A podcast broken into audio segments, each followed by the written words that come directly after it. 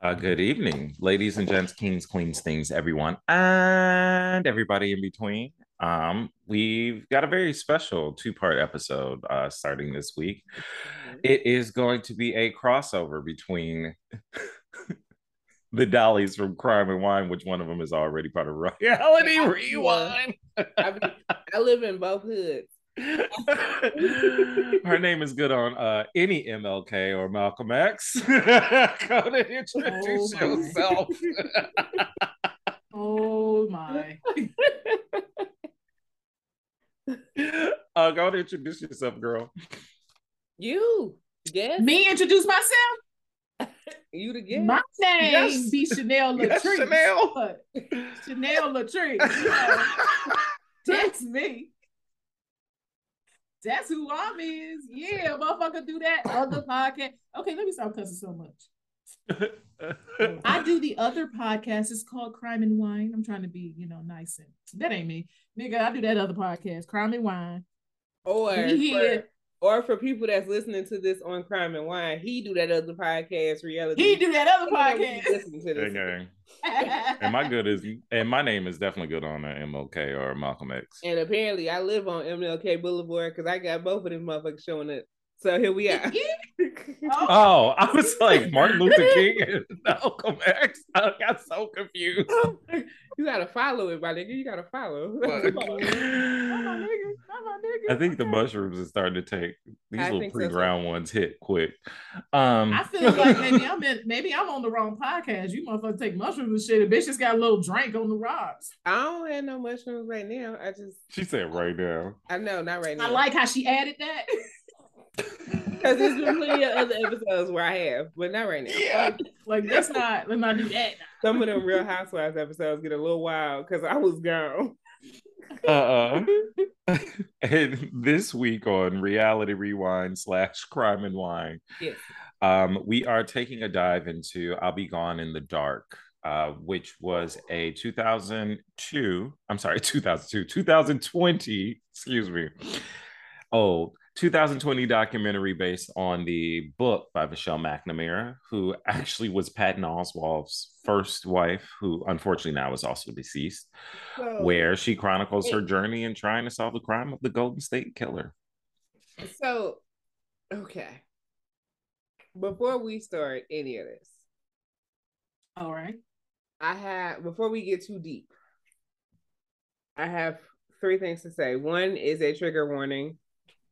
Just if you be triggered, maybe stay away You be triggered.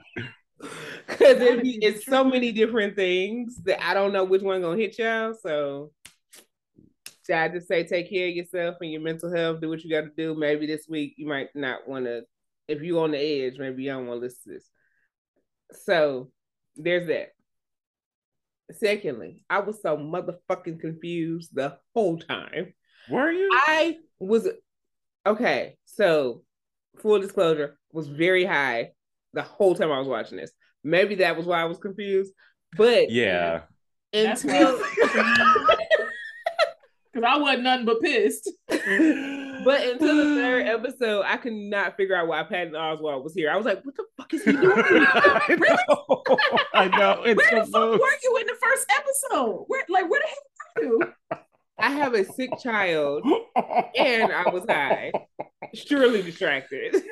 Uh, Okay. I tell you, No, that's man, fair. The moment he, the moment he popped up, Very I was like, "Is this?" Oh, that's why it's a nigga from King of Queens. Okay. Yeah. it is the most his his okay so i remember hearing about this when his wife initially had passed um and him taking some time off and like really focusing and trying to get what was left for her to do for her book out I and remember- published I do essentially as like remember a love I letter to her. That together with this. i knew Not it had something to do with a murder but i didn't realize it was this one That's what I'm saying. I didn't put that together with this until later into the third episode because I remembered that. And I was like, oh, maybe he maybe he's just here because his wife was also working on a, a book about a serial killer. Completely did not put it together. It was the same woman. So until again, very, very high when I was watching this. No but judgment, no judgment. It'd be like that sometimes. Because I knew I was gonna have to watch this one late. Yeah. So I knew watching this late at night, I was like, I can't be in my right mind or else I'll never go to sleep. I already knew because I know I knew I know the story of the Golden State Killer. Yeah. So I already knew I was like, if I watch this completely sober, I'm not gonna get no sleep. So that was me I, protecting myself. No, I totally get that. Um mm-hmm. my first watch through of this, I so you when you texted earlier it was like it was hard to follow. Like I my first watch through I kind of felt the same thing. And then like rewatching it, it was like, oh, okay, this is what they're doing. Um it's like they tried to mirror Michelle's success with the escalation of the Golden State Killer. Yeah. So every time she has a success, they go back and they talk about the escalation of him and yeah. vice versa. And even with the um, what is her name? Kathleen or Kathy Lombardo. Mm-hmm. The murder, the murder that initially kicked her off into being becoming a right. true crime freak. Yeah. Um, mm-hmm. even when they double back and start talking about that, they kind of mirror it in the exact same way as well. Mm-hmm. And it is a little, it is like really jarring. It's, it's like, oh yeah, he raped this woman and bludgeoned her. Sense. Wait, what? Once I figured out the formula, it made sense. Yeah. It, it like took a second to figure out the formula. Yeah, like they and they also did like really weird scenes. Like, like I was saying, it's like, oh, this woman was raped and bludgeoned and left to die, and then all of a sudden, here's a nine-year-old talking about, "Hi, Dad." Like, right. what? Right. Oh, she was like damn. two or three at the time. it's like, this whose child is this? Why is she here? Nothing but piss me off. what? This oh, whole fucking yeah. documentary did do nothing but piss me off the whole time. I was yeah. so episode two made me so angry, but also thankful that I was not alive in the 70s. Yeah. Yeah. Same. It was really Man. interesting that they they really focused on the uh how do I say this? The downfalls and the mismanagement of cases and the unwillingness to communicate between departments.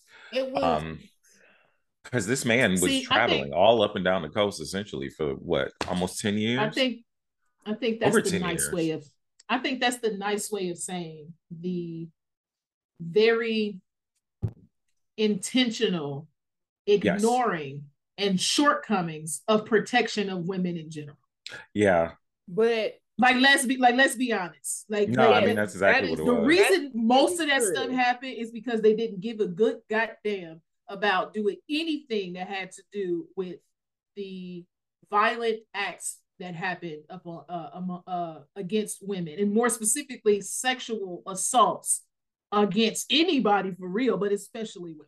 Mm-hmm. Yes, but what was surprising to me is the level of honesty with which with which they address the shortcomings of the police. Because the thing about it, in documentaries like this, the investigators, all the law enforcement, they're painted in one or two ways. It's like they're either like painted almost like superheroes, yeah, or like just people who just didn't have the right luck. You know what I'm saying? But it's oh, never yeah. like it's never like flat out no they just fucked up. Yeah. Like you but don't do, see but, that.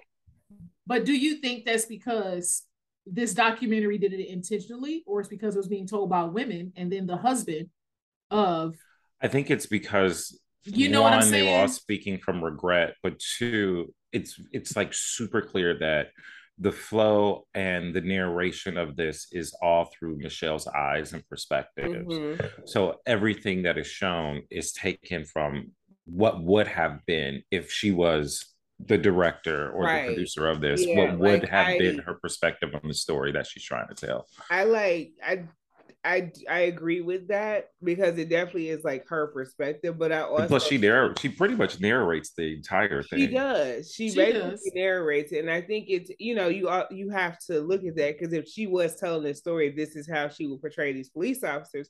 But then also because it's the victims telling these stories. Yeah. So because these are the victims telling these stories, especially victims of somebody that at the time they were telling them hadn't been caught. I'm I'm not to the end. I'm, I don't know what happens later, but that'd be part two, y'all. Yeah. Yes, it will. It's uh, but people who feel like justice wasn't handled properly, of course, aren't gonna paint the cops as superheroes because they're like, no, they didn't do shit for me. Yeah. Yeah. But but that I, I feel like that's also what I'm referring to when I'm saying like it was told from a woman's perspective. Women are the ones that's telling the story. So it's like they're not gonna say police did what they supposed to. They like, no, they fucked up. Like, period, point blank. They was not doing what they were supposed to do. Okay. Do, do y'all remember? I think it's Hardwick, Gay and Bob Hardwick or Hardwalk or something yeah. like that, the married couple. The only yeah. like husband that, as of right now, we've seen in, in the documentary. When Gail is like retelling the story, he was like, I just blocked it all out. I was like, this is the most yep. mannish niggerish shit. Yeah. That this nigga was like me oh. off. I got so angry because I saw how disconnected he was when she was telling the story. Yeah. And then the fact that he parted his lips and talking about his wife and say, I blocked that out. Are you freaking serious? It's like, problem. Oh my gosh. But see, you know what though? Because it's like I can see taking that perspective, but then I also got to think about maybe this is what he had to do to protect his mental health maybe like I can completely see it from the perspective of he's like super unsupportive and just don't care, but I could also totally see it from the perspective of this is a place where he feels vulnerable and maybe blocking this is what he has to do to maintain his sanity. The funny thing is I'm not even saying it as if he's like blocking it out of being because he's not being supportive. Yeah. It's more along the lines of I can I can understand what you're saying, like blocking it out because I just don't want to think about the shit. And I get that. However, comma, when you parted your lips and you said it, that's the part that you should not have done. You can feel that way and you have every right to feel that way. But the fact that you said that while she is telling such a traumatic story about herself, her trauma, and yeah. you are just saying, "Yeah, I'll block that out." Like just keep that to yourself. Everything. It's like you said it, dude. like the way he said it made it like, oh, this. Yes. I don't think about it. Yeah, While she's I, reliving this it. level of trauma. Yeah. Yeah, that's exactly yes. like he definitely does his best not to think about it because he, when the the entire time she was talking, his face literally was. He was disconnected. The way I was like, is he awake? Like, is he? No, he was a girl. He was there and present. He was trying was, not to be. He did not want to be there you, or present. If you, if you could, pay, if you really paid attention, you, it's like he was reacting as if this was his first time hearing it. He was. Yeah, he was. It was like was he was. So you can see that he was getting angry it's like all over again. Reactions. Like these yeah. you could, you like can feel that way. Story you can feel that way. You just don't say it, dude. Are you kidding me? Don't say it. Well, feel that way and keep it to yourself. Well, let's dive into the beginning of his crimes. Um, one of the things that they, I don't think they even mentioned this. Uh, okay, so dude's name is Joseph DeAngelo, right? Yes. Mm-hmm. Um, in 1973, he was a cop. Mm-hmm and he was responsible for 123 break-ins, different break-ins, yeah. which explains is one of one of the things that Michelle always talks about, and that the police always, well, when they were doing their jobs in this during this, um, talked about was he obviously had to be surveilling his victims, right? He had um, to know their comings and goings. He had to know right. their comings and goings, and who better to know mm-hmm. exactly how to do that without being seen is an officer who better know who better to know how to um, enter into a home in uh, the least destructive manner, just to be able to slip mm-hmm. in, slip out, to find whatever yep. door, find whatever window available, mm-hmm. which also explains like the 123 break-ins too. It was he was what is it the verse verse something ransacker? They called this man. Hold on, what is it? What is what? They the call him the original Night Stalker. Which no, they also called him the the Visalia Ransacker. That was his first name. Yeah, but the Night Stalker we talked about on Crime and Wine, so y'all can go back. Richard Ramirez. We did talk about. We. Y'all can go back and listen to that episode. because there was some kind of similarity. It's interesting too because there were some similarities between the crimes, and they both killed the same was. number of like, people. I when I first heard the Night Stalker story, I thought about this story mm-hmm. because again, I've known about this one for a while because I've been fucked up for a long time and read about murder mysteries to go to bed. But uh it was I've known about this story for a while. And so when I'm sorry. I ain't have to say that. My so yeah, I definitely saw the similarity. That's why I understood why kind of like after the fact he started being called the original Night Stalker because I yeah see the, the I mean, honestly, he set the. I, I don't want to say he, he, set the precedent, but he kind of did essentially did. set the precedent for that type of break in and murder. gave the blueprint, yeah. It was interesting too, though, just to see how quickly he went from petty larceny, petty burglary to rape to murder, to and murder. it did not take that long of a time like, period. Because, and this is how we should have known that this was somebody in law enforcement or in the media because it's like everything in the news report, he's like, I'm gonna do one step further. Yeah. Do one step further. So it's like this is somebody who's very close to the because yes, serial killers sit at mm-hmm. home and they watch TV to see what they're gonna do, but it happened in such quick succession. He it couldn't have been him waiting for it to be said on TV to then know. You know what I'm saying? Yeah. Well, well, they did, did, mention, mention something like that yeah on one of them in, in, I mean, in episode did. two i believe yeah, yeah no i say that. that he was watching the news to see if it was on there but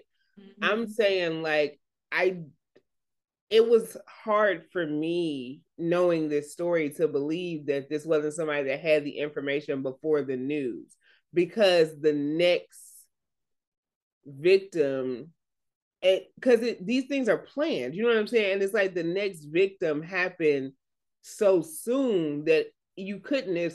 I just don't see a world where he started planning from the time he saw it on the news and was able to execute it and not get caught. You know? Well, he did what he when he slightly changed the mo. That's yeah, exactly when what he it changed is. it. Yeah, when he just and it was just slightly it, enough. But in the beginning, that's what I like. In the beginning, that's what I mean. Yeah, 50. This man had 13 murders, 50 rapes, and 123 burglaries. Yeah. How? Which is like, how down on the job do you have to be for some shit like that to be going on where you're supposed to be law enforcement?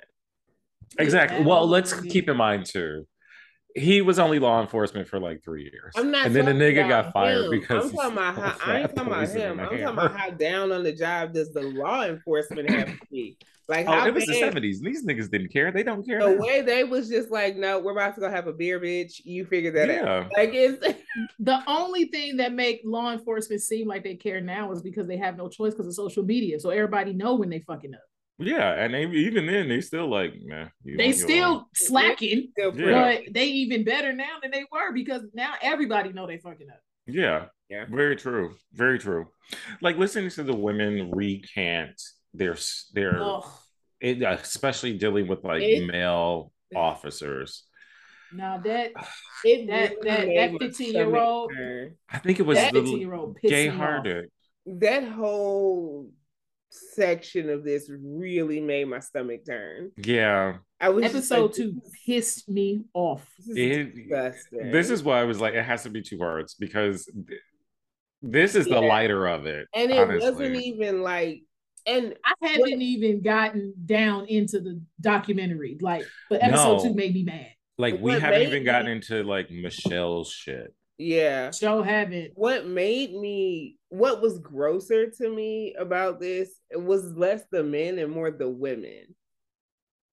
What do you mean? Like because right. they were playing like the clips of the women talking like, well, um, oh, you, you like you know better than to be window shopping. Oh, that thing. Okay, you, hold on. Or Let you're getting yourself in trouble by that doing, little PSA video. I'm gonna say this. Not just that I scream laughed. Yeah, I'm sure you did. I scream just laugh that for multiple reasons, then- right? also like there was another woman that said because like one of the one of the victims i don't remember which one was talking about how the women in her family was saying to her well what did you have on or Yep. who did you talk to or you know and it's What like did you do to what become did the you do victim to of create this? this situation for yourself and it's like, That's still that's still the Yes, uh, the that narrative still to this day. but i That gets on say, my damn nerves. you know men are gonna do it That- not all of when the guys that, when the guy said in order for a woman to it was like a woman has to know uh the rapist and a woman has to Yeah. know the man behind the rape like that right Like, like, what like- you you know a man is gonna say that shit. Yeah. Because pick a reason. Like honestly. okay i'm gonna say something mannish that psa okay because i watched it and i thought about it it was like she's right bitch i wouldn't do that i wouldn't be parking in an alley i no. wouldn't be walking around. This is the thing. No. Hold on, wait a minute, though. Wait, wait a minute, wait a minute, wait a minute. I wait a this minute, wait a minute, wait a minute. Let's make this one thousand percent clear. Okay.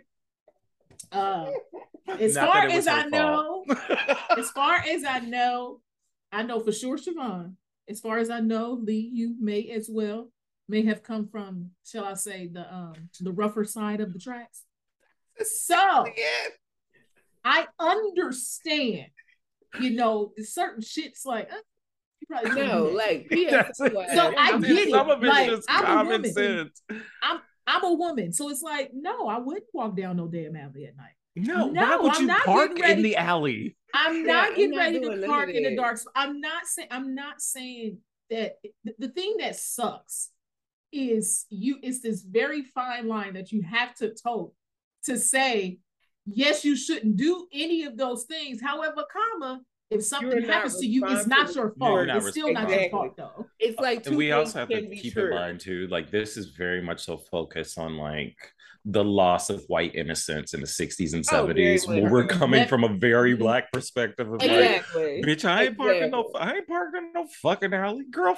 I'm going home. It's like there's because the thing That's is, why I scream. this is very much a case of two things can be true. yeah. Yes, common sense says don't park your stupid ass in the alley if you know you're not coming to your car till after dark. Yes, Exactly. bitch, just go to your motherfucking car and don't be stopping trying to stroll and gaze at shit, bitch. Get the fuck on. It's after dark. don't get how She you not had- gonna have your keys out ready to unlock the door I'm like, I said bitch, the why same they not on your thing. knuckle ready to hit somebody? Like, come on. Exactly.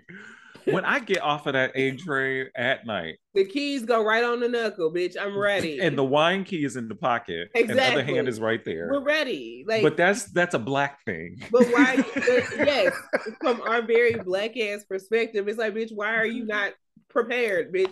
See, this is why. Yeah, if you stay ready, you ain't got to get ready. Uh, shout out to Suga Free. That is where we come from.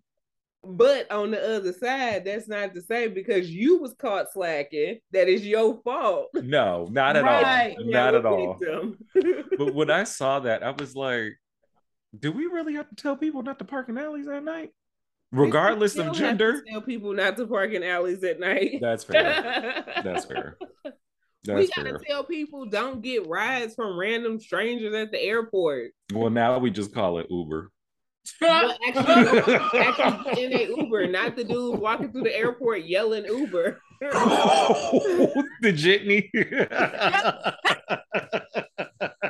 that was such a detroit thing for you to say a jitney.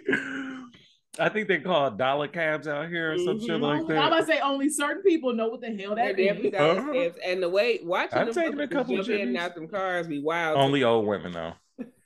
If I can, if I don't look, if like I look at you and I'm like, I don't think I, can can win you. this fight. I don't do it. But if I'm like, you like 65, I could punch you in the throat real quick if I need to and get the fuck on. I fuck them This is about to groceries, girl. This is about to be very, very, very bougie of me. But I don't even like Ubers. I'm definitely not getting no goddamn jitney. I, I will get in my motherfucking car. Get, get me in my vehicle, bitch. I been- I don't I've want you been in a niggas breathing around me. Look, I've been bitch, in it was few. COVID and I had to I've go grocery in shopping. There were no I'm not saying I haven't. I'm from the hood. I've been in the jitney or two. I never liked it because it was always cars at the doors was weird and they was always old Oldsmobiles and the, the Yeah, they were. was always Fucking strange. Oldsmobile. Like, Or old Buick. Oh, Buick is an Oldsmobile. Oops. I don't know shit about cars.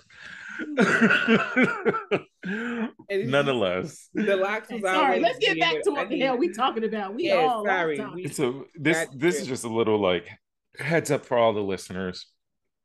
We're going to be speaking from a very black perspective, and once again, this is a documentary taken from a very, like I said before, white 1960s, 1970s, um, hypodermic period, hypodermic needle period of American history But where things were quote unquote more liberal, what have you. It's it all stems from this idea of like going from that 1960s cookie cutter white family to some people call it Sodom and Gomorrah during that time period. But essentially, whatever you want to call it, the loss of white innocence. I mean, let's. so we let's might I might make some crash honest. jokes. Not only, not only are we coming from a black perspective, we coming from, like I said, black, all from Detroit, all Yeah. from the other side of the tracks. Yeah. And So- also, We And we we learned we learned a little bit more at an earlier age. Yeah. Yeah. Like And not to be parking in alleys. this is and I gave a trigger warning at the top of the show, but as we go deeper, this does get very, very heavy. So you will Yes. find we will find moments of levity where we can. That is not saying that this is a light subject or No. that we are making light of anything in this. A little bit. say- I A mean, little of bit. stupid PSAs, yes, but a little bit. you know, over Appropriate our times. subject matter. But we have to find those moments of levity for our own sanity. Yeah. And for y'all, for y'all, because it's a lot. This is a lot. Damn. Um, well, to get into something a little bit lighter, let's talk a little bit about Michelle McNamara. Mhm. Um, she's Patton Oswalt's wife. Always had the dream of being a writer, and I, I read a little bit of her stuff. I did She too. is a really good She's a writer. very good writer. Yeah, Yeah. yeah, definitely a talent that was that was lost. Um, and I wouldn't even say this was her peak because God knows what else she could have written and could have done. I think Um, that she would have been like her true crime novels would have been fantastic. Yeah, not even like not even just true crime. I'm thinking about like your, Not even- who she's married just- to, like even comedy, dramas, whatever I- I else, television, that movies, she- whatever I else she could have written. that she could have been a Shonda Rhimes type of talent. Not Shonda. And Uh, I think you might think you might be going a little too far with that one. McNamara Land, mean- McNamaraville. but wait a minute though, because let's not act like Shonda Rhimes is out here. I know Like, Chanel out here caping for Shonda. and Shonda Like- out here writing a bunch of bullshit. Have you watched act Grey's like Shonda Anatomy? Out here writing No, I don't. gold. I don't. I don't watch Grey's Anatomy. Don't actually. do it to yourself, girl. I don't watch Grey's Anatomy. I watched two of her shows. I watched the two black leads. That's what I watched. That's And- that's And required both watching. of them jumped. Both of them got wacky toward the end. The end. they got Scandal- wacky Scandal in the was second city, trash season. in season. I think it was five. I hated that season. When this but bitch got kidnapped, I said, "All right, I'm Yes, okay, I didn't even finish Scandal. She got kidnapped. At some point, I think it was like season two. I was like, "Girl, I need a break. I love It Kerry was- Washington, but I need a break from It this." It was so hard to watch that fucking season. Difficult. I didn't finish it. I still have not finished it. I show forced this day. myself because I'm like, but I like the show. Come on, please, we can get past this. And then once we got past it, I was like, okay, now she back. See, I I always felt some kind of way about it when it, when she was like, "Yes, I'm fucking the president." I was like, "You fucking this old white man, bitch! I'm done. Hey, I'm hey. done." You know what? Shit. That's and that called was power. season one, but I said, "Keep going." Just it's Kerry Washington. You love her. That's called power. Go ahead. Get his ass.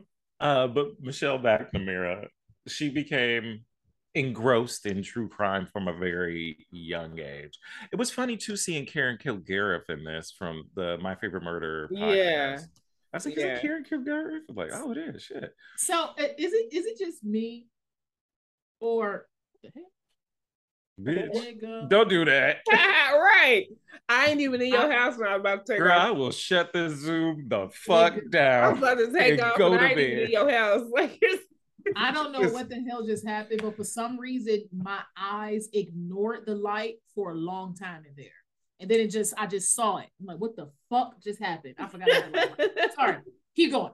Um, but anyway, was it just me, or was it some level of like, like it, it seemed a little too playful initially? Is, is, is it just was I did I pick up on that? What do you mean?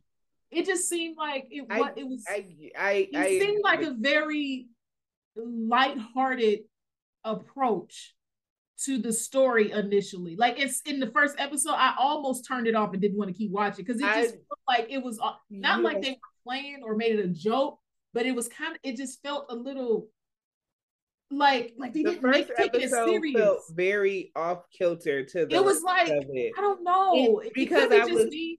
I watched the first episode twice yesterday, and I was like, "What? What it is just? I thought I was watching the wrong documentary. Like I literally, I thought I was watching the wrong thing. It was. It it it does feel a little. The tone of the first one it was and like, then going to the rest is very, very disjointed. It's it's almost sitcommy, and it was a little weird. I don't, and I don't know if I was reading too much into it, but to me, I just felt I'm like. I mean, I felt the same thing, so I don't know. They were okay. So I feel like the first episode was essentially like the lube.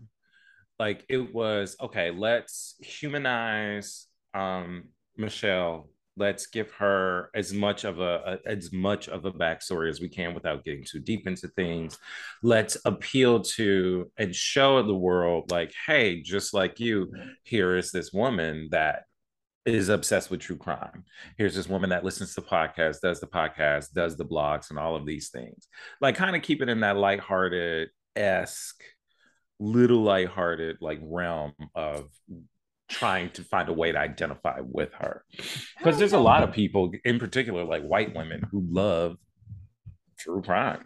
I can take that but i don't know if it's just like being lighthearted. It just seemed like a very it felt sitcom it, it it it was like it, it almost you know it, it it felt like um you know how people is in social media right now. They love to just go to things and record it just to say they went to this specific place, things like that. It yeah. felt like that to me. It felt like a, oh, I'm going over here to this, to this, uh, like when they went, when she, when they was talking about the beach, she seemed kind of not just into it, but almost like giddy to be into it. It, I didn't, I don't, I, now yeah. I could be wrong, but I'm like, no, she I was. I didn't like that.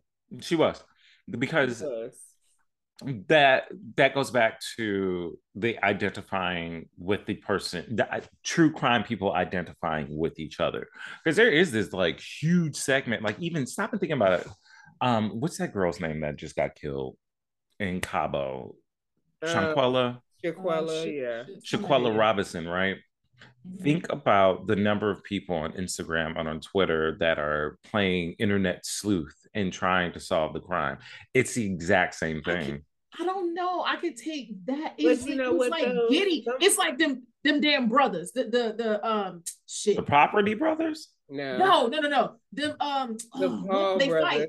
The Paul The Hardy Boys? Them motherfuckers. The Paul brothers. Them oh. Paul brothers. The one when they wait, how did we get to the Paul brothers? No, this is no, this, this, this is what I'm talking about. When they when they went to that that's that place with the the where a bunch of people commit suicide. Oh, the, the Japanese suicide force. And they felt and it was like that giddy thing, like ha yeah. ha energy and the the energy that they gave that yes. Bill had in this. Yes, that's it, what I'm it's, saying. It's giving clout chaser. Yes, like it's and I, I, get what I can see that. I can pick. I picked up the same thing, but it's also I kind of personally just kind of chalked it up to some people in certain situations lose sense of what an appropriate response is. You know what I'm saying? Mm-hmm. And like a almost celebration of being at a place where somebody was killed. Like it's that's that's not really appropriate.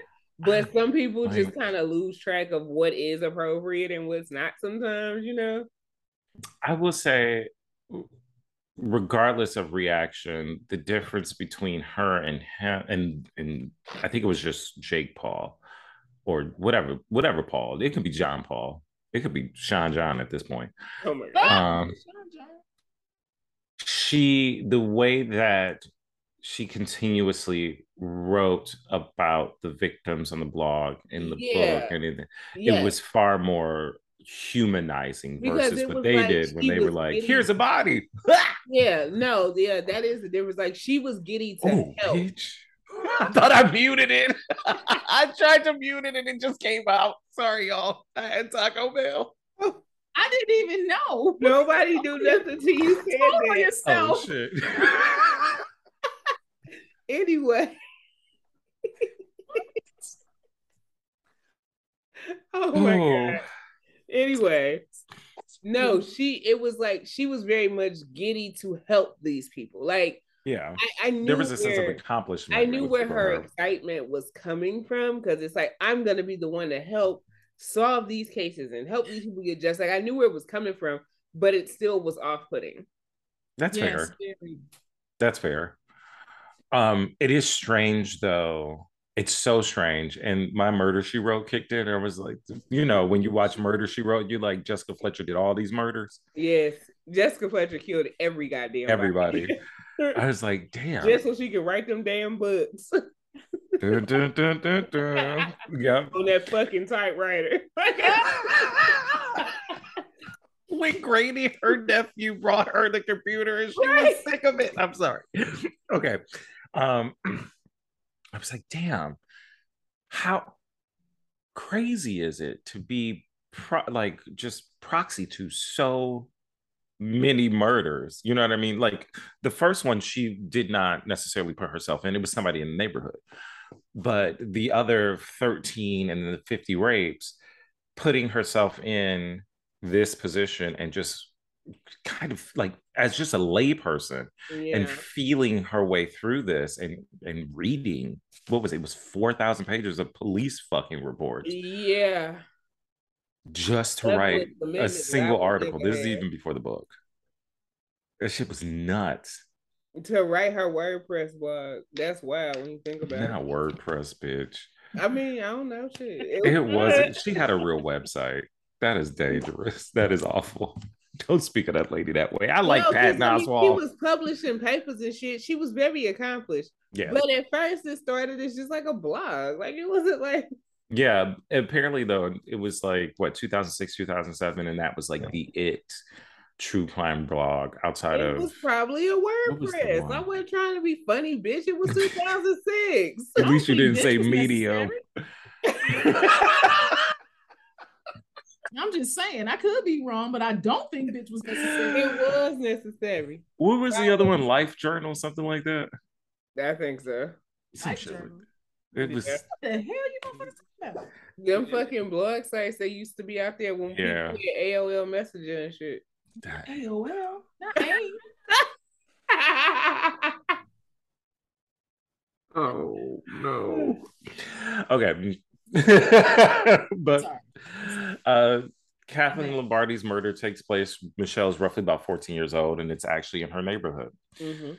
um that was the moment that really kicked off her diving into true crime diving into uh, specifically into like violence against women um My as dive into true crime happened in a similar fashion.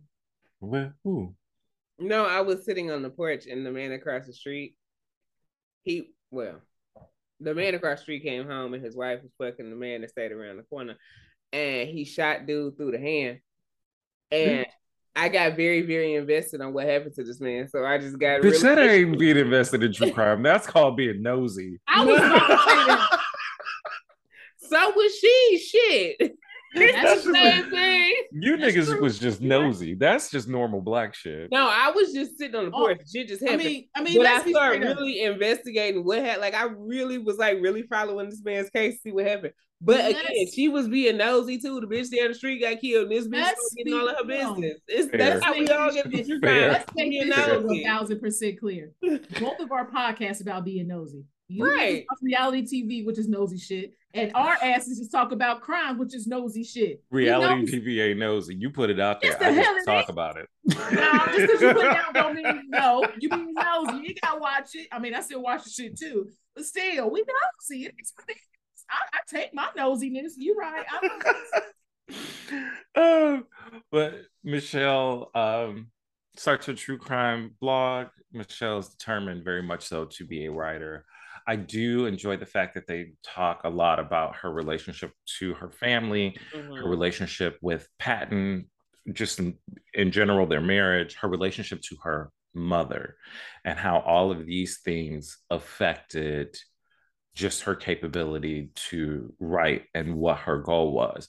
Like her storyline, her storyline is very much so attached to the Golden State Killer, but it really is. But I wish they It's like coming of age or coming into self thing. I wish I think no, I think they needed it. It needed to be one because or at least you have all of these horrific way. crimes, and then on the other end you have what is tantamount to essentially like a love story. But and like, how I these two things are interconnected. Story, though, like I, like I I'm more invested. Maybe because I already know the Golden State Killer story, but I'm so much more invested in her story.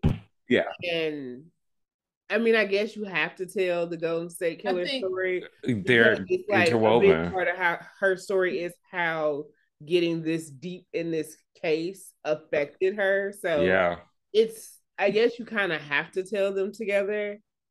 It I gave her hope, it gave her goals, and it was her ultimate downfall, unfortunately. I actually think the best way to do it is to to do it in a way where each of them were single document documentaries documentaries. Damn, bitch can't talk.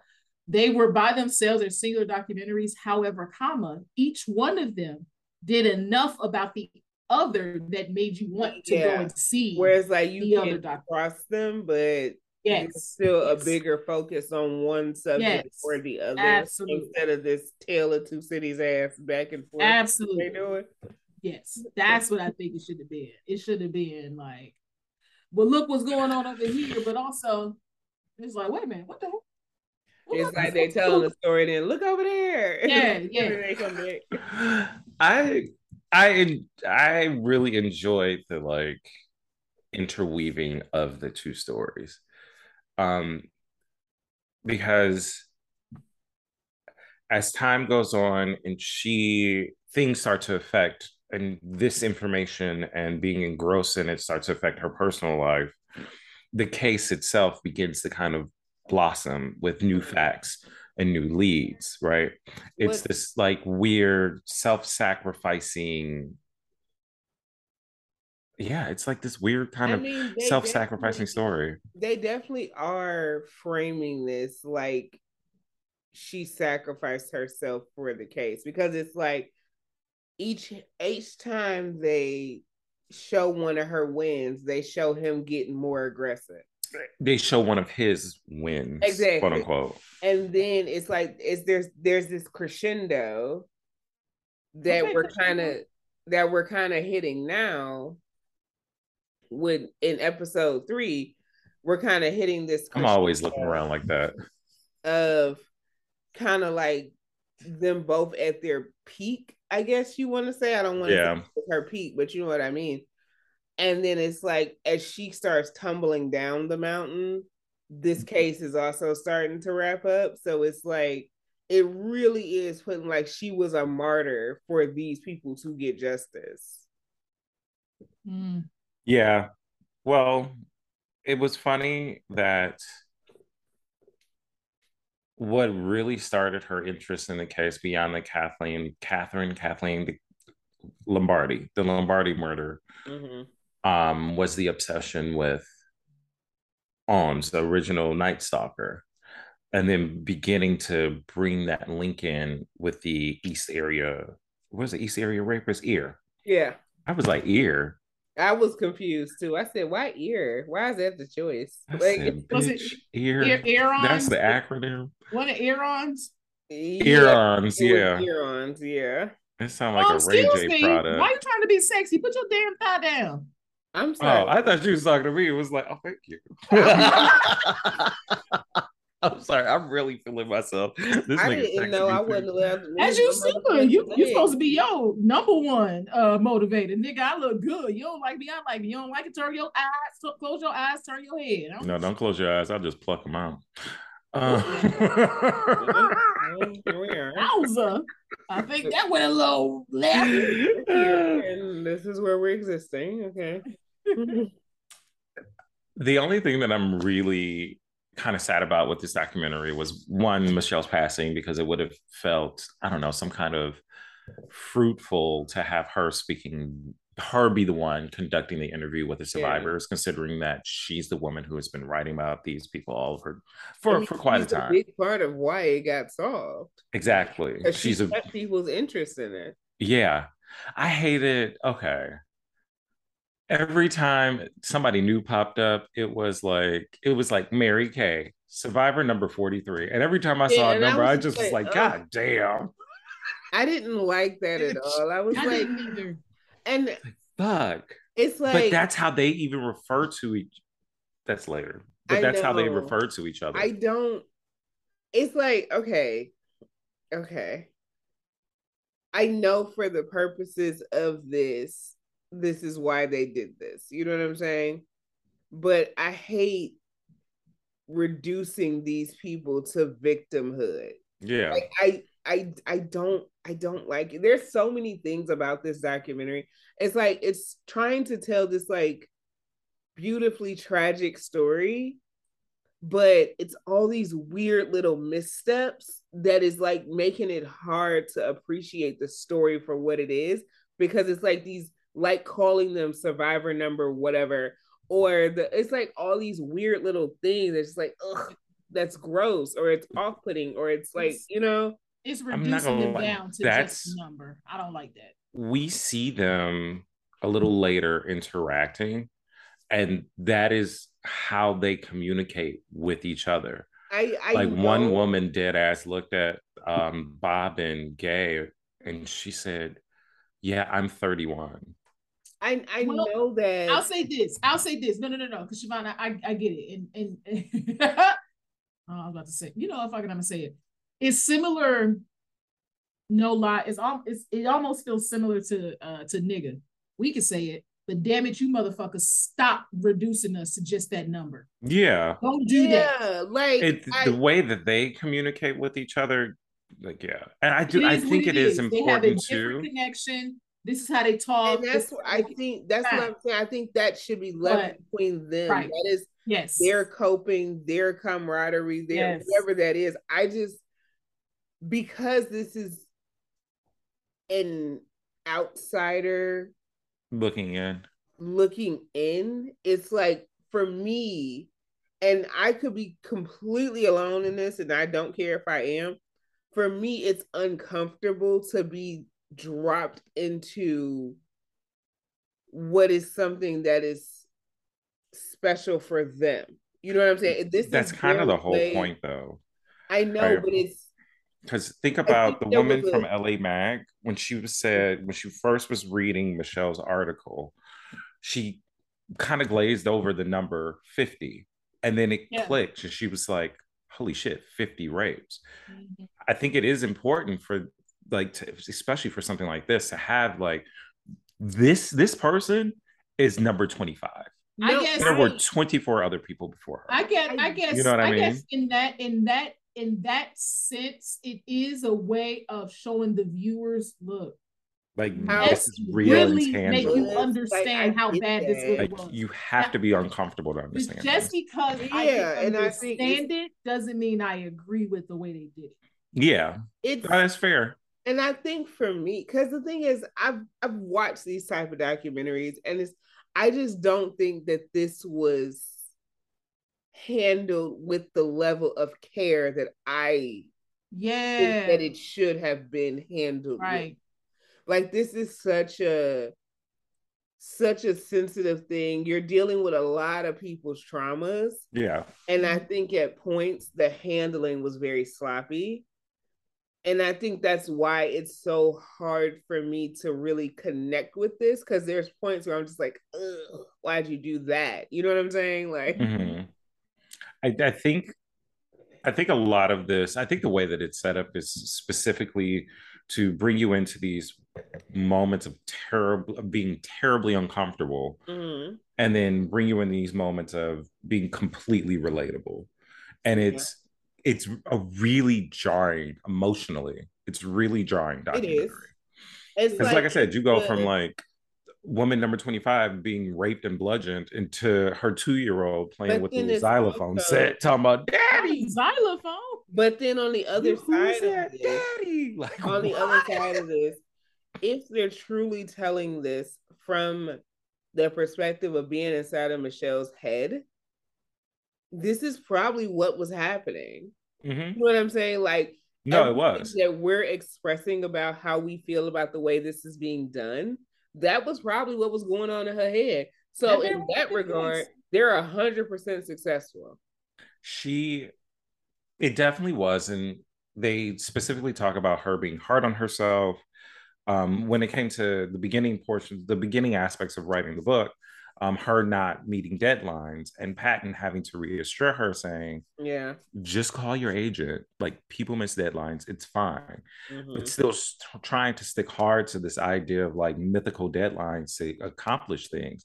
Yeah. Um, her friend was even talking about like how much she worried about like being a good mother. Like the the woman listening and armchair psychi- psychiatrist, don't take anything I say as like factual but yeah, we, the way in which they talk about her she it resembles for me personally how my anxiety manifests itself right yeah. like tend to be hard on oneself always worrying about trying to get up and do and then hitting that cycle of just being worn out or emotionally just being exhausted because it's like I need to do, I need to do, I need to do.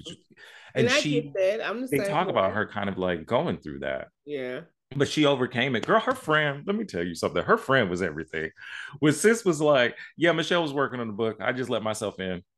I think I made everything for Chris. Uh, what was it? it? was Christmas. I think I made everything for Christmas dinner. Nah, I know I made everything for Christmas dinner. I told her to go upstairs and work. I was like, see, she knew what the fuck it was. It's like it's it's good when you have a good village around you. Yeah, and she clearly and she did. did. She clearly did. I mean, outside of like mom, yeah. Outside of at least from what she said. And it yeah. wasn't that she they just had a from her perspective of their relationship. Yeah, it was just a, a, from her perspective, their relationship was difficult. Mm-hmm. So much so that mom said, like, yeah, she's a great writer, but don't you think she's a little too over that? Like, yeah. At her wedding, though, it's like if she really said that, that is so trash and so raggedy. Like I, I would be pissed. but then you also have like her father, who is like, "Hey, Michelle, it's your only father. I'm just calling to wish you happy birthday." Like some old, like a dad. right. just being it was dad. and it's like the way he kept saying it's your only father, like it's only father. more than one. It's like, do, do, we think some other niggas her daddy? I'm confused. Why do you say it's your only like, father? I just got a copy of the magazine. All right, love you. Like that's it, and hangs up. And it's like, for me, like it's like what? I think it was the combination of everything escalating with the book, her doing more research, and the death of her father because mm-hmm. I think that's where episode three ends is her father passing. Uh, no, episode three ends with her in the hotel room. Talking about what? When Patton got her that hotel room so she could go and just write. Oh, right. Okay. Oh, okay. That's episode two. Yeah, I thought episode three ended with uh, death episode. of her father. I thought it was the other way. Either way. Well, because well, episode three is really like you start to see the beginning of you start to see shit start to unravel. Yeah. And yeah. this is where for me the the documentary took a switch. And this is where like as we like halfway through episode three is where it started to become hard to watch, but for different reasons. Mhm. Because now we're past the point that I don't understand the formula and all that shit. Like we're past all that. Now it's just like, oh God, we have to go into the deep, heavy emotional Yeah. shit. And it's always at this point and stuff like this where I have to stop and think, can I handle this in this moment? You know what I'm saying? Yeah. And it's like this is and this is where we get to the point where I was like, take care of yourself. Maybe we might want to skip this episode because I I had to stop three. Y'all know we started recording late because I had to go back and rewatch it because about halfway through I was like, oh, this is a lot. Mhm. I can't. I gotta take a break. so it was I it was still playing, but I kind of was in and out, so I missed stuff. So I had to go back and rewatch it. Mhm. And I was as I finished it, I was like, I'm glad I took that break when I did. Because it was like Yeah. something had just happened that wasn't major, but it was annoying. And had I went into watching this with that energy, I wouldn't have been Oh, you mean life, not documentary? Yeah, no, I was so like, what happened? my life had happened that was just really annoying right as i'm coming up to like the middle part of this and i was like had i took that energy that i already had because i was i was aggravated into watching this that wouldn't have been good for me and myself and i definitely wouldn't be here right now No, that's fair. so i had to No, eh, that's that's definitely fair. Like my first watch through, I went and took a shower and was like, I need to watch Potomac. yeah like something else has to happen Yeah, like I just need a little bit of a break because it just it got it was already like boom, rape, boom, rape, boom, rape, ta-da, murder. i had to Not turn that. on Ta-da! I What her had little to ass turn at? um courage the cowardly dog last I'm about to say, nigga, I watched Tom and Jerry. I was about to say courage. Bitch, ain't I was watching. Courage the Cowardly. Dog last night because I was just like, I need something mindless because this is a lot. Right. Like, yeah, it, it's a running in lot of a, circles. pro- a lot of Yeah. My processing. paw got It is. cut, caught in the in the mouse trap, some shit like that. What? What? Tom and Jerry. Oh, oh, I was like, what the fuck are we doing in a mousetrap? I was like, what the hell were you? I was thinking the same thing. Like, what the hell were you doing with a mouse trap? I, come on, How now, did you on. get caught in it? I was so Wait a minute. confused. Now, Siobhan, you know me better than that. Nigga, let a mouse be in here. I bet a bitch. Do you gone. see why I was The whole building with birds in the ground. Like, Nick, I will leave. I mean, I Your mama ain't gotta know a ways. damn thing. A nigga gonna go to her fucking apartment, bitch. I'm not going home. I don't know what I don't want to tell you. I'm not going back. I'm leaving. I'm Like out. the, the mouse has that apartment and all You things. had the whole shit. There. Every- I'm starting to fuck over. You can have everything. Uh uh Well, Sorry, speaking go of ahead. starting over, Joseph DeAngelo packs his bags after committing 50 rapes in Northern He California did. And way takes that shit on tour to and moved, I'm like, what? Not on tour. he, he went down to fuck to SoCal and just said, you know what we're gonna do? He said, fuck on the run. And the crazy thing is, is when Nigga, this renaissance, that- we bringing it back. when he did that, the pro- the it's like it was like, ah, damn, I don't know how to say this. I don't want it to. I don't want to sound fucked up. Oh, it's just like say it. the, I it's like the- fucked up. it's like the thing of they were like, oh, that's over there. They ain't gonna do it. Uh, then it came No. like, oh, shit. Literally. Yeah, would everybody that? was like, You that ain't really my problem. So I don't know what You fuck you can't want me do. have That's that exactly what one that- of the women who was attitude survivors said. That attitude of, oh, that's them. That ain't got nothing to do with me. Like, yeah, it's like, oh, I'm sympathetic, but that has nothing to do with over Yeah, here. I don't and wanna then she sound- was assaulted. And then also the like like we an aha, but I'm like, crimes y'all shouldn't have quiet. done that shit. Like, why would y'all be like, that ain't got nothing to do with us? Like, that's I live in stand. It's like if something happened to happen to Columbus, like, oh well, that sucks for them, but glad they an hour and a half away. It's like, why would you say some shit like that? Why No Shay, I feel that way Yeah. about Florida though. Florida's different, you know. no, because I'm, I'm just like- straight up. but Hold on, wait a minute. Hold on, wait a minute. This is the us. funny. It's the funniest thing I ever fucking read. And they were asking people from other countries how they felt about the U.S. And here's what somebody said: the way y'all feel about Florida is the way we feel about y'all. I have no doubt about that. Not at all, Yeah. That's hilarious to me. America is ghetto as fuck. baby. I want to leave. Go ahead, my bad. Yeah, but this nigga said we're gonna take this show on the road and decided to go down to SoCal. And that's where sorry, that's where I had Taco Bell. Um, that's where he The way you finally keep telling on reaches- yourself, bro, we don't hear it. You're doing them the most. Like, I, I muted it that time. No, it was loud. That one was loud. The funny thing is, you didn't mute in time. I did hear that one. This I one, did. What- Whatever, it doesn't matter. I heard something, but okay, go ahead. Uh, okay, so niggas on tour. It is late 70s, early 80s. He is committing murders. No one thinks, and it, the MO is essentially the same. Mhm. From the time that he really started um, assaulting women and men, but not sexually with the men, just physically, he always used although towel strips, that situation of.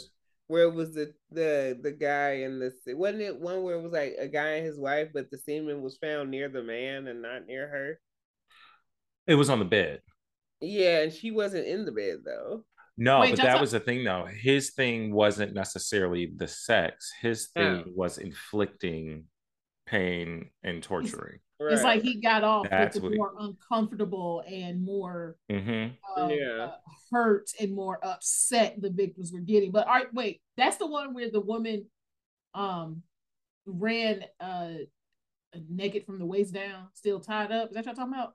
No, that's a different one. That's a different. this was one. when I think the guy actually got was able to get free and charged at him. yeah. The thing, the that's the that gets me is why this nigga kept going into people's houses with no pants on. I was like, what the fuck? What is he doing? He was ready. No, that's more than ready. Like that's weird as shit. Like why you It just going is. to people's houses I with mean, no pants on? He's going there to rape them. I mean, and, and I can understand, but at least have some, you know, some some rip away, some quick sweatpants. What you This think? had It's just- California. He ain't worried about the cold. Yeah. this nigga just dick out, just ready for it. Just like, why would you do that? What's that? That was another thing that I was thinking about. I was like, the number of times that this man has just like popped up in people's homes, just no pants on. Penis I'm like, ready. nobody. You just walking down the street with your dick swinging, balls down to your knees, the nigga. Oh, so What? how, like, what are you doing? Oh, good. What's this? I just This is that no, because the downfall is that's part of the issue and why he got away with so much shit. Like, how can you watch a nigga walk into a motherfucker's house, hold dick out, and then you just be like, "What the fuck going on over there?" And then just turn around and go to sleep. Like, what's it? I, I just Okay, so there was a video of Michelle that actually kept explained a little bit of with no this. It was pissing me like, what the fuck? Why are we watching dicks walk into houses and then just leave? Like, I don't get it. Dick walking in. It was funny because oh I okay so I question a lot of this and actually in the documentary there's an older video of Michelle doing I guess an interview um where she says just kind of flat out it's like yeah it was the 60s and 70s people didn't call the police about this kind of shit Mhm. like if nobody was killed they just That's just what I'm saying. They just watch like to see somebody just go in and or out of a house with no pants on. right also keep in mind that- too that this man has been surveilling if he's surveilling the house I know he's surveilling the neighboring houses as well. I know he's gonna have everybody scheduled down pat so he Right. can do he can get in and get That's out. what, like, Right, it's 'cause a they- chance that nobody saw him. They, 'cause Yeah. they, but the thing is, eventually, they even said like it, be, it just became a numbers game. Eventually, you're gonna get to somewhere where you can get in and do what you got to do. But Yeah. Yeah. if, it's, if it's a numbers game, that means there must have been other places that you tried and failed. Oh, there Which was. means, why the hell did nobody see dick out white dude walk into people's houses? Like, I, see. It's I so It before just the feels like such a vulnerable. I mean, I get it, but I don't get it. It just feels like such a vulnerable position to be in as the aggressor to come in like Winnie the Pooh. Like it just Not Winnie the Pooh. feels a little. if I'm like, okay, hold the fuck up. This motherfucker just walk in there with no like, did I just see full blown ass walking through that door? Talking about Christopher Robin. I'm like, honey. okay, wait. and then when they come out, it's like, okay, so this motherfucker still ain't got no pants on. What the hell is going on over there? Oh, piglet. oh my God. I'm sorry. I'm sorry. Okay, so there was a couple before the first couple that he actually killed that were able to get free. Mhm. No, no, no, not that. What I was thinking of, there was an officer. So a dude was at home, caught um ears, caught ear peeping through the window like pow, nobody now. Calls the cops, right? Cops show up, actually like get into a chase with this man. Yeah. And I think that that was the moment that they started to started to figure out how he was truly getting around outside of like the canals and the ravines. Nigga was just like running through, he was staying off the streets. And wherever he would run to, he was running back to his bike so he can mm-hmm. bike either home or he can bike to a car and he, he can skirt off. So some people did see him and call the police. How the police never got to his ass in time, we'll never know we will never know. but also they were they Never refused to know. Oh, share we know. information they refused to share information and everything was just an escalation of things that were happening in other communities Yeah. and the fact that there wasn't an apb put out or just like a a need to watch like the Yeah. most wanted was a thing was i don't understand how that all that information in the fucking post Right. would have been sufficient. like how do you not i don't know like how do you not look back like hey we're seven murders deep we should probably look and see if in an area that don't anything normally else have this with more of crime. information well bitch goleta goleta golata whoever she is in california because ramirez was killing people there too It was. yeah Yeah, he was, but it's like when I don't know. It's there's so many things wrong here. Yes. yeah You Well, see I why I mean, said I that's guess the it's 60s, it's 70s period like the 70s 80s It's like 60s, 70s, ain't 80s, rise of serial you killers. Really play like armchair detective on because there's so much so wrong and so fucked up. It's like where do I fucking start? Like, yeah yeah i mean a lot of it a- not even a lot all of it falls on a combination of police and news media Yeah, and it's it's like a big part it, of it is that weird competitiveness between police districts where it's like I'll figure it out. I don't we'll bring him down which didn't it didn't make sense And it's, it's like, like, you it don't... don't- even have the information necessary It's like you Right. coming in already behind the eight ball because you only got half the information. It's like you take half the map and I take half the map and we gonna figure out where we going. It's like neither one of us gonna get no motherfucking where because Mhm. right the other half it don't make sense. They were talking his name was paul hud hall something like that. Um he was a criminologist. Hole there we go. Paul hole Paul Holes.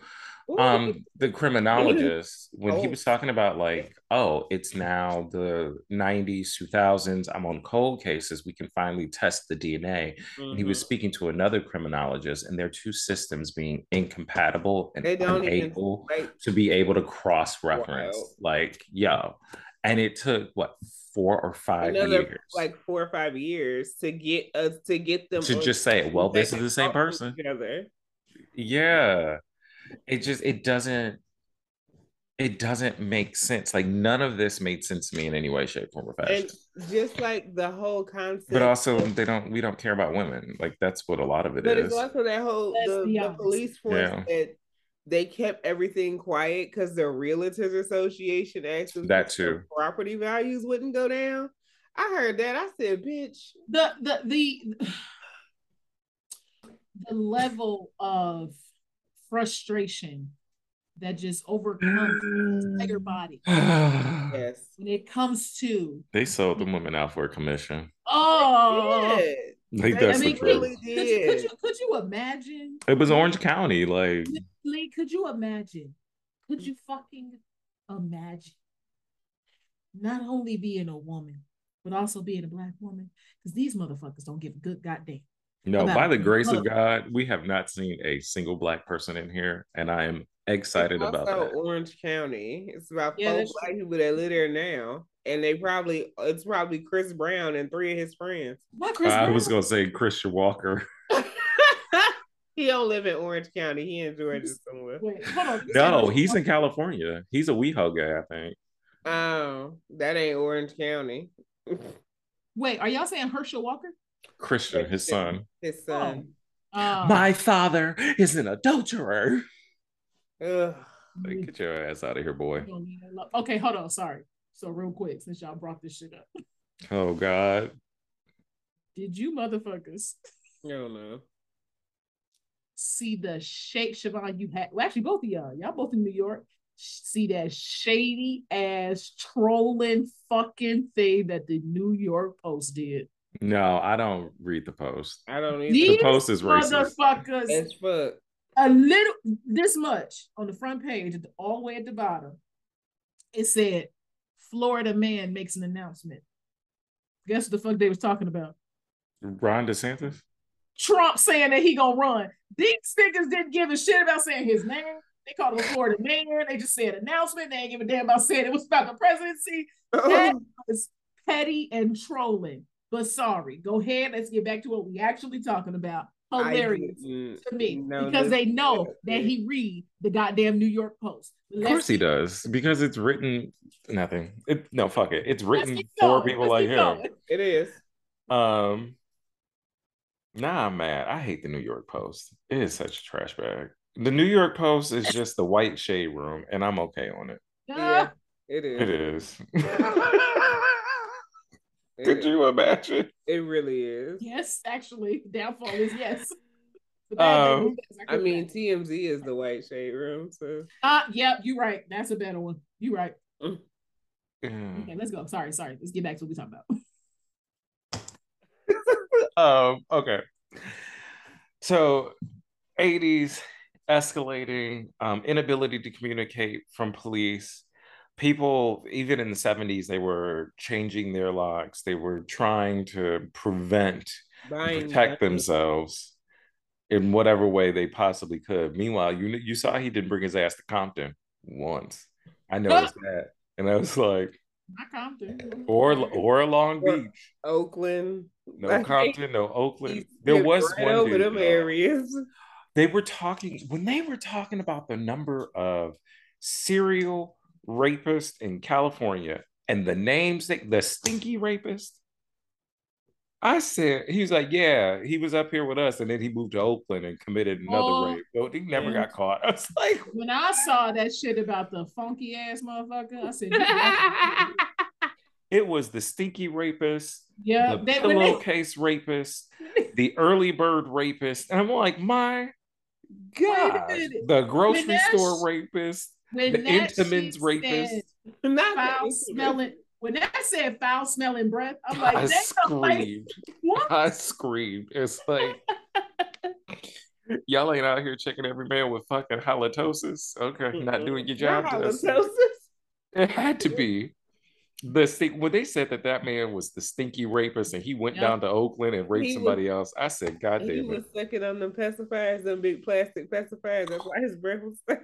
Uh-uh, not the Don't do plastic, that. the, uh, uh, Don't the, do the dick suckers. Cause you know there's still some there's still some grown ass women that be out here carrying a pacifier in their purse. That's all I'm saying. You ain't seen that?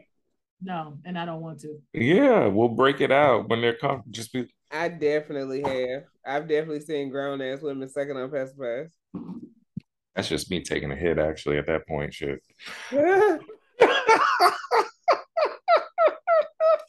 yes, but California was wa- wrought with rape. and it was funny when they were saying, not funny, it was heartbreaking and uh, a, a, a little disillusioning, I guess. Is that the word I'm looking for? Whatever. Is that even a word? Whatever. Um, I mean, how like Disillusioned is a word. So Well, sure. there we go. um how all of this like fanfare and focus was and and a like and cult activity surrounded like the idea of the golden state killer but there were people who raped and killed more than he did. He just happened to be more violent then. Yeah. And these were people that we had never even like heard of. But it's also if you think about it, like if you think about the killers that we know from that time, you know, like the Zodiac killer and the Son of it? Sam. the Trailway Killer and the Son of Sam and all of them. It's like for the Golden, for the Golden State Killer to be he was way more prolific of a serial killer than any of them. But so many people don't know who he is. Yeah. There was the idea, there there was the idea of this. I kept calling it, I called this man the Golden Break Gate Bridge Killer for the longest. I didn't realize it was Golden State. I was like, yeah, the Golden Gate Bridge Killer. I'm sorry, Golden Gate Bridge. Yeah, but that's because like I knew about the murders, but it feels like so many things revolving around him have been very disconnected for a very long time. Yeah. And then Michelle pops up and it's just like, here, let me weave you the narrative of this like fuck boy and all of his bullshit and the shit that he's done. She did, she literally did everything except be the person to run the DNA and mm-hmm. identify who this person is. Right, right. And I think where we left off in the documentary, the next the next segue, the next leg of it is going to be the beginnings of the DNA. Because remember, the sister was talking about how excited Michelle was to do an ancestry.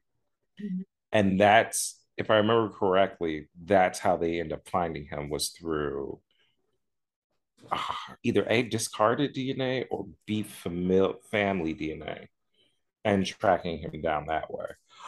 I can't remember which one because I've also, excuse me, been watching a lot of Law and Order and many of the cases associated with this And were used as yeah. I was about to say I did notice one of the Law and Order cases with uh the one I noticed was the um the little boys that were kidnapped. Uh Oh, I noticed that that was because I just saw that Law and Order that they they caught like they caught the guy and and found the other little boy in the house. yes yes I, I was I was looking I said wait a minute is this Yeah, on a slight. Okay, so just a little bit of a side note, still true crime.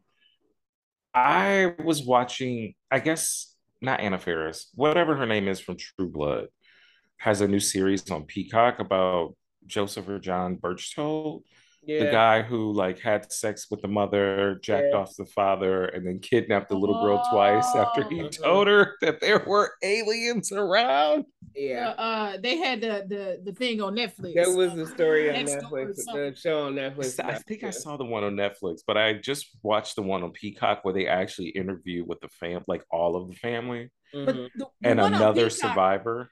The one on Peacock they did it more like a show though right Like, it felt was, more like actors and stuff. Dateline, but it, the way y'all felt about this documentary, like how it just feels off placing, off place, off putting.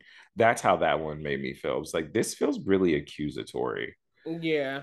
It's like, how dare you, you Botox, lip filled blonde twat, sit up here and like, Not and like be not the twelve not belligerent, but badger these people.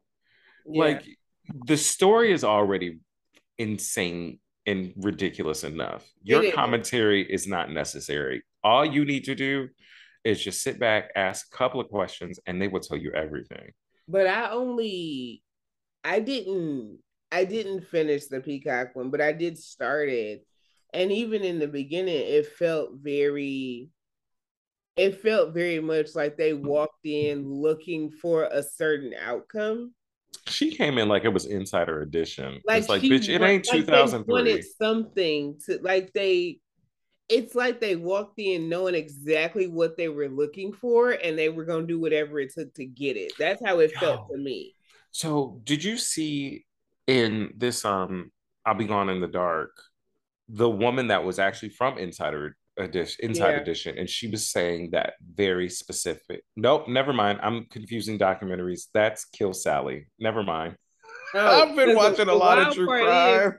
I know what you're talking about because I watched that one too. So I'm very about much the muscle woman. Yes. No, wait Yeah. a minute, wait a minute. Am I am I going crazy? I thought when they did that on Peacock, it was more like a like a movie in the sense of like having actors and shit. acting No, They, there's two. There's a documentary which is like a. It's nothing more than an episode of Dateline. They should have just made it a Dateline special. should've just made it- And then there's the show with the woman from True Blood, yeah. Okay, the okay, woman that okay. played Sookie.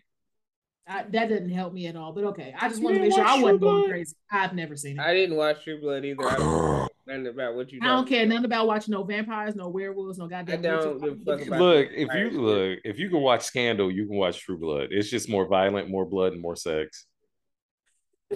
And Mehcad Brooks at his finest before he started dating white women, he's in there. He was dating white women then. We just Damn. didn't know. But you know he live in Not Williamsburg. Yes. I'm waiting to see this nigga. I've seen him plenty of times. I just I, Who we wait to see? He didn't hold up. Mehcad Brooks. Who the hell is that? He's fine, at one point. He's still fine. Mm. I just want to feel the ass. I just want to feel how heavy it is because you know it's all muscle. I hope he hear this too. I hope he hear it, and when he see me, he be like, "You faggot bitch," and it's like, "Yep, Oh no. Gosh. let me eat that ass though." On that What the ass do? we're done. No, we're finished because you took this to a totally different place. I wasn't ready. All right, let's wrap this up. Um, all right, y'all. Well, I want to bid each and every one of you a, a good and blessed night. Once again, this is part one of I'll Be Gone in the Dark, an HBO seven part documentary on um, the Golden State, not just the Golden State Killer, but also Michelle McNamara and her process through writing the book and actually being instrumental in the murder. Yeah, he fine as fuck. Funny thing is, the only only thing I know this motherfucker from is from the game. He was in the game. I didn't even know he was on there. I know him from Desperate Housewives and then some other shit around Oh, that. he was in Desperate Housewives. He was Yo. uh he played uh the the dude that Melanie started dating after she broke up with Derwin that ended up sleeping with her roommate. Jesus. Oh yeah, I don't know nothing about it. Oh. Oh, wait, before we go, bitch, did you click that Tubi link I sent you? No, and I refuse to. no, Why you you gotta do it. No, absolutely the fuck not. Mama All right, D has night, a new y'all. dating Good show. night. Good night, y'all. I'm a single see what Tubi. Bye.